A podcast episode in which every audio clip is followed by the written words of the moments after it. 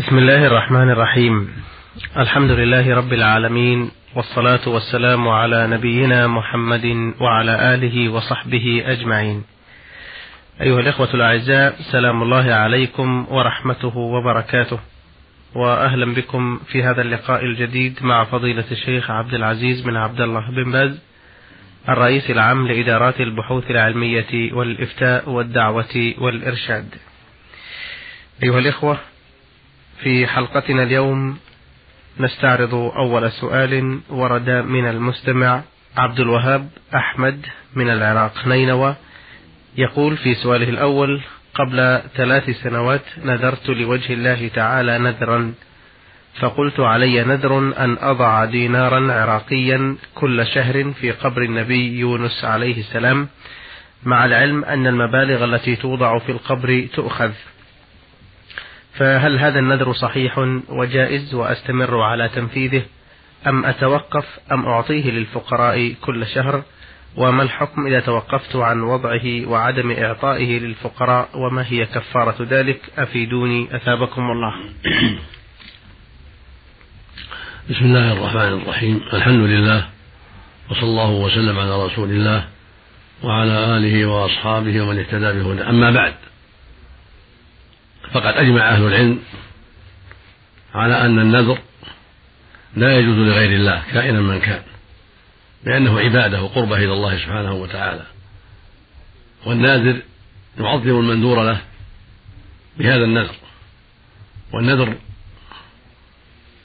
للأموات من الأنبياء وغير الأنبياء شرك أكبر.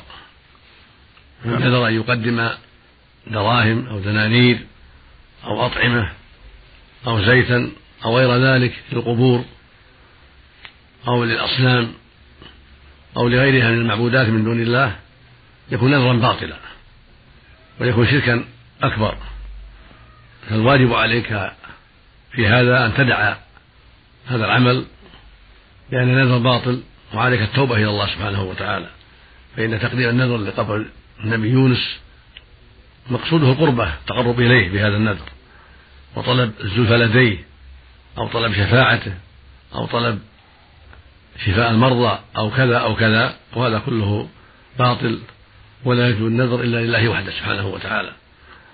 وقد قال النبي صلى الله عليه وسلم في الحديث الصحيح من نذر أن يطيع الله فليطعه ومن نذر أن يعصي الله فلا يعصه. خرجه البخاري في صحيحه من حديث عائشة رضي الله عنها. والله يقول سبحانه وما أنفقتم من نفقة أو نذرتم من نذر فإن الله يعلمه وما للظالمين من أنصار. فالنذر الشرعي مدح الله في نبه كالنذر أن تصلي أو تصوم أو تصدق لله هذا نذر شرعي. قال سبحانه يوفون بالنذر ويخافون يوما كان شره مستطيرا. مدح المؤمنين بهذا الوفاء. أما النذور التي للقبور والأشجار والأحجار أو للأصنام أو للكواكب أو للجن أو للأنبياء أو الأولياء كلها باطلة كلها نذور باطلة لأنها عبادة والعبادة لله وحده. قال تعالى وقضى ربك ألا تعبدوا إلا إياه قال سبحانه وما أمروا إلا ليعبدوا الله مخلصين له الدين حنفاء. قال عز وجل وما خلقت الجن والإنس إلا ليعبدون. قال سبحانه إياك نعبد وإياك نستعين. فبادر بالتوبة إلى الله واستغفر الله سبحانه وتعالى واحفظ مالك ولا تقدمه إلا في شيء يرضي الله.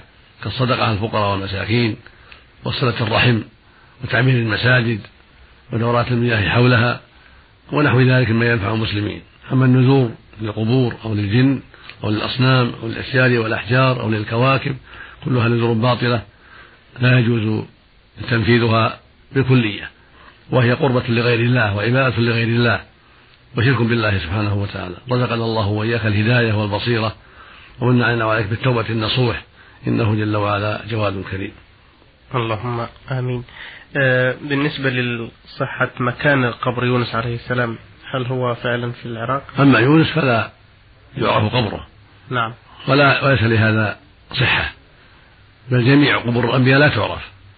ما عدا قبر نبينا عليه الصلاة والسلام فإنه معلوم في بيته في المدينة عليه الصلاة والسلام. وهكذا قبر خليل الله إبراهيم معروف في المغارة هناك. الخليل في فلسطين.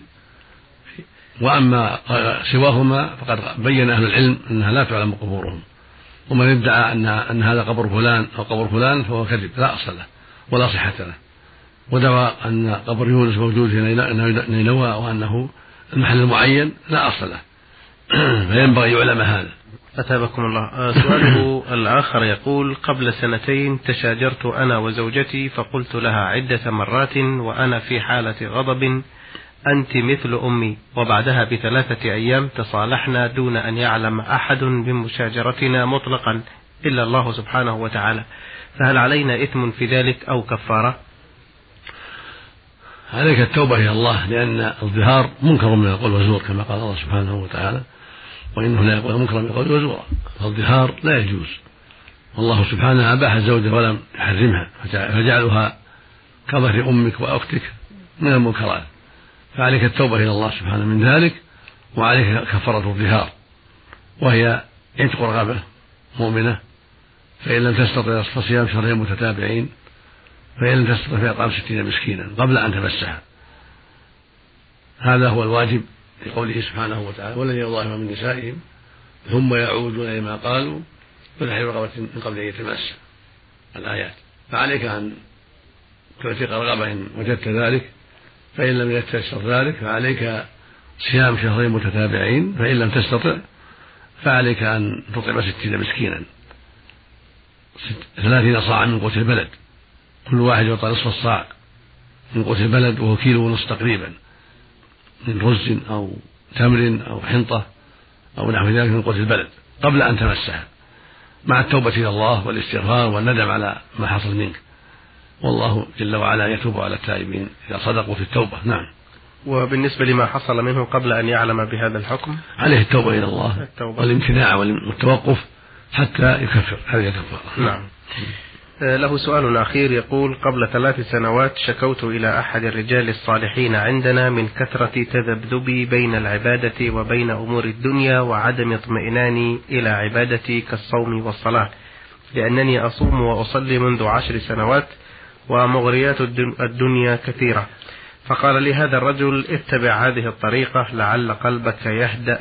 تقول اللهم صل على سيدنا محمد وعلى آله وصحبه وسلم مئة مرة وتقول أستغفر الله العظيم الذي لا إله إلا هو الحي القيوم وأتوب إليه مئة مرة وتقول لا إله إلا الله وحده لا شريك له له الملك وله الحمد يحيي ويميت وهو على كل شيء قدير مئة مرة فهل هذا صحيح أم لا؟ وهل هو المقصود بقوله تعالى ألا بذكر الله تطمئن القلوب؟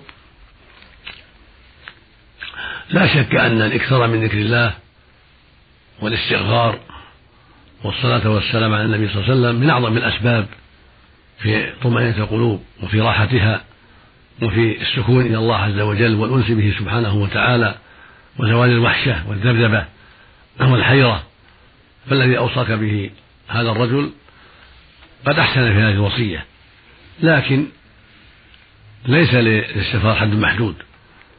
ولا للصلاة على النبي حد محدود بل تكثر من الصلاة على النبي صلى الله عليه وسلم ولا يتعين في مئة بل تكثر الصلاة والسلام على النبي صلى الله عليه وسلم وتستغفر كثيرا مئة وأكثر وأقل. أما بمئة فليس له أصل. نعم. ولكنك تكثر من الصلاة والسلام على النبي صلى الله عليه وسلم في قائما وقاعدا في الليل والنهار وفي الطريق وفي البيت لأن الله جل وعلا قال إن الله وملائكته يصلون على النبي. يا أيها الذين آمنوا صلوا عليه وسلموا تسليما. اللهم صل وقال عن النبي صلى الله عليه وسلم من صلى عليه واحدة صلى الله عليه بها عشرة فأكثر من ذلك وأبشر بالخير وليس هناك حد محدود. تصلي على النبي ما تيسر عشرا عشرين ثلاثين مئة ألف أكثر أقل على حسب التيسير من غير تحديد. وهكذا الاستغفار تكثر من الاستغفار لأنك مأمور بهذا. قال الله عز وجل واستغفروا الله إن الله غفور رحيم قال سبحانه وأن استغفر ربكم ثم توبوا إليه يمتعكم متاعا حسنا إلى أجل مسمى ويؤتي كل ذي فضل فضله فالاستغفار له شأن عظيم. في الحديث الآخر يقول صلى الله عليه وسلم من لزم الاستغفار جعل الله له من كل هم فرجا ومن كل ضيق مخرجا ورزقه من حيث لا يحتسب. وجاء عنه صلى الله عليه وسلم أنه قال من قال أستغفر الله الذي لا إله إلا هو الحي القيوم وأتوب إليه ثلاث مرات غفرت خطاياه فهذا له شأن عظيم. فينبغي لك أن تكثر من الاستغفار في جميع الأوقات. وتقول بعد كل صلاة أستغفر الله ثلاث مرات من حين تسلم. قبل بعدها تقول اللهم أنت السلام ومنك السلام تباركت يا ذا الجلال والإكرام. حين تسلم. تستغفر ثلاثا وتقول اللهم أنت السلام ومنك السلام تباركت يا ذا الجلال والإكرام. كان يبدأ بهذا حين يسلم عليه الصلاة والسلام. في صلواته الخمس. وتكثر من الاستغفار في الليل والنهار وأول النهار وأول الليل وآخر النهار كل هذا مطلوب. أما لا إله إلا الله فقد جاء في حديث صحيح. أن من قالها مئة مرة كان له كانت له عدل عشر رقاب. وكتب الله له مئة حسنة ومحى عنه مئة سيئة. وكان حزب من الشيطان في يومه حتى يمسي. ولم يأتي أحد بأفضل ما جاء به إلا رجل عمل أكثر من عمله. هذا شيء ثابت عن النبي صلى الله عليه وسلم ثبت في الصحيحين. عن أبي هريرة رضي الله تعالى عنه عن النبي صلى الله عليه وسلم أنه قال من قال لا إله إلا الله وحده لا شريك له له الملك وله الحمد وهو على كل شيء قدير. في يوم مئة مرة كانت له عدل عشر رقاب يعني يعتقها. نعم. وكتب الله له مئة حسنة ومحى عنه مئة سيئة وكان في حز من الشيطان في يومه ذلك حتى يمسي. ولم يأتي أحد بأفضل مما جاء به إلا رجل عمل أكثر من عمله وهذا فضل عظيم. فينبغي المحافظة على هذا كل يوم. زاد التلميذ رحمه الله في روايته يحيي ويميت. لا إله إلا الله لا شريك له له الملك وله الحمد يحيي ويميت. وهو على كل شيء قدير بإسناد صحيح. فهذا ذكر عظيم وفائدته عظيمة وفضله كبير. تقول كل يوم سواء في أول النهار أو في آخره أو في وسطه أو في الليل لا إله إلا الله وحده لا شريك له. له الملك وله الحمد. يحيي ويميت وهو على كل شيء قدير. له في هذا الفضل العظيم وهكذا سبحان الله وبحمده. سبحان الله العظيم. لها فضل عظيم. قال النبي صلى الله عليه وسلم كلمتان خفيفتان على اللسان. ثقيلتان في الميزان. حبيبتان إلى الرحمن. سبحان الله وبحمده. سبحان الله العظيم. وهكذا سبحان الله العظيم وبحمده عدد خلقه. سبحان الله من نفسه سبحان الله زينة عرشه سبحان الله من الكلمات ثلاث مرات لها شأن عظيم. دخل النبي صلى الله عليه وسلم ذات يوم على جويرية وهي في مجلسها في مصلاها بعد الصبح دخل عليها ضحى. وقال ما زلت في مكانك؟ الذي فارقت عليه قالت نعم. قال لقد قلت بعدك كلمات ثلاث مرات لو وجدت فيما قلت منذ اليوم لوزنتهن سبحان الله العظيم وبحمده عدد خلقه. سبحان الله نفسه سبحان الله زنة عرشه سبحان الله من كلماته. وهكذا سبحان الله والحمد لله ولا إله إلا الله والله أكبر لا شيء عظيم. قال النبي صلى الله عليه وسلم أحب الكلام إلى الله أربع. أحب الكلام إلى الله أربع سبحان الله والحمد لله ولا إله إلا الله والله أكبر. وقال عليه الصلاة والسلام لا أن أقول سبحان الله والحمد لله ولا إله إلا الله والله أكبر. أحب إلي مما طلعت عليه الشمس. وقال أيضا عليه الصلاة والسلام الباقيات الصالحات سبحان الله والحمد لله ولا إله إلا الله والله أكبر ولا حول ولا قوة إلا بالله. فعليك يا أخي بالإكثار من هذه الأذكار فبها تطمئن القلوب وبها تستقيم الأحوال وبها توفق للأعمال الصالحات والتوبة النصوح من سائر السيئات. فعليك بتقوى الله والاستقامة على دينه والحذر من المعاصي دائما وعليك التوبة إلى الله مما تقدم من المعاصي والسيئات وعليك أن تكثر من هذه الأذكار ومن الصلاة والسلام على رسول الله عليه الصلاة والسلام وأبشر بالخير وأبشر بالعاقبة الحميدة وأبشر بصلاح القلب وانشراحه وزوال الذبذبة والحيرة. هذا وعده سبحانه لمن استقام على أمره وسارع إلى طاعته وأكثر من ذكره ومن الصلاة والسلام على رسوله عليه الصلاة والسلام. رزقنا الله وإياك الاستقامة وأعاذنا وإياك من نزغات الشيطان وهدنا جميعا صراطه مستقيم ولا حول ولا قوة إلا بالله. جزاكم الله خيرا. هذه رسالة بعث بها السائل محمد عبد الرحمن الهليل من الدمام. يقول أنا شاب أبلغ من العمر خمسا وعشرين سنة تزوجت من فتاة وبعد الزواج بثلاثة أشهر حصل بيني وبينها سوء تفاهم ورفضت العيش معي. وبعد محاولة طويلة لإقناعها للرجوع إلي رفضت فذهبت إلى إحدى المحاكم بالمنطقة الشرقية فذهبت إلى إحدى المحاكم بالمنطقة الشرقية فدفعت لي مبلغ مبلغا وقدره ثلاثون ألف ريال عبارة عن المهر الذي دفعته مقابل طلاقها. مع الهدايا التي بعثتها لها وكانت في ذلك الوقت حاملا. وبعد وضع الحمل ترغب في الرجوع إلي وأنا أيضا راغب في عودتها علما أن فضيلة القاضي قد خلعها من ذمتي فهل يجوز الرجوع بيني وبينها أم لا؟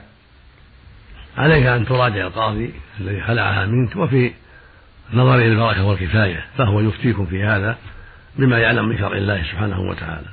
وإن رأى فضيلته أن تحال أن يحيلك إلي ويكتب معك صفة الواقع فلا بأس. نعم.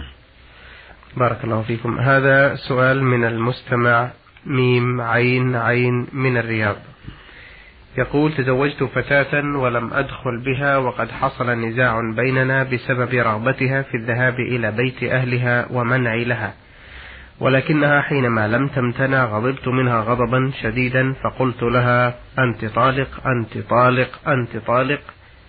أريدها أن تخاف وترجع ولكنها لم ترضى. ثم سافرت ثم سافرت من بلدي إلى بلد آخر وبعثت لها بمال ولأهلها. ولما عدت راجعتها دون أن أكفر. فهل علي شيء في ذلك أم لا؟ أفيدونا حفظكم الله. نرى حضورك معها عند فضيلة القاضي في طرفكم حتى ينظر في الموضوع ويكتب ما جرى بينكما ويفتيكم بما يرى أو يكتب لي في هذا الموضوع لأن هذا يحتاج إلى النظر في صفة غضبك وأسبابه.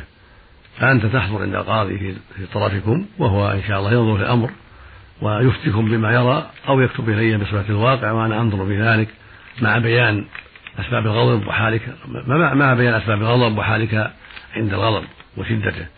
نعم.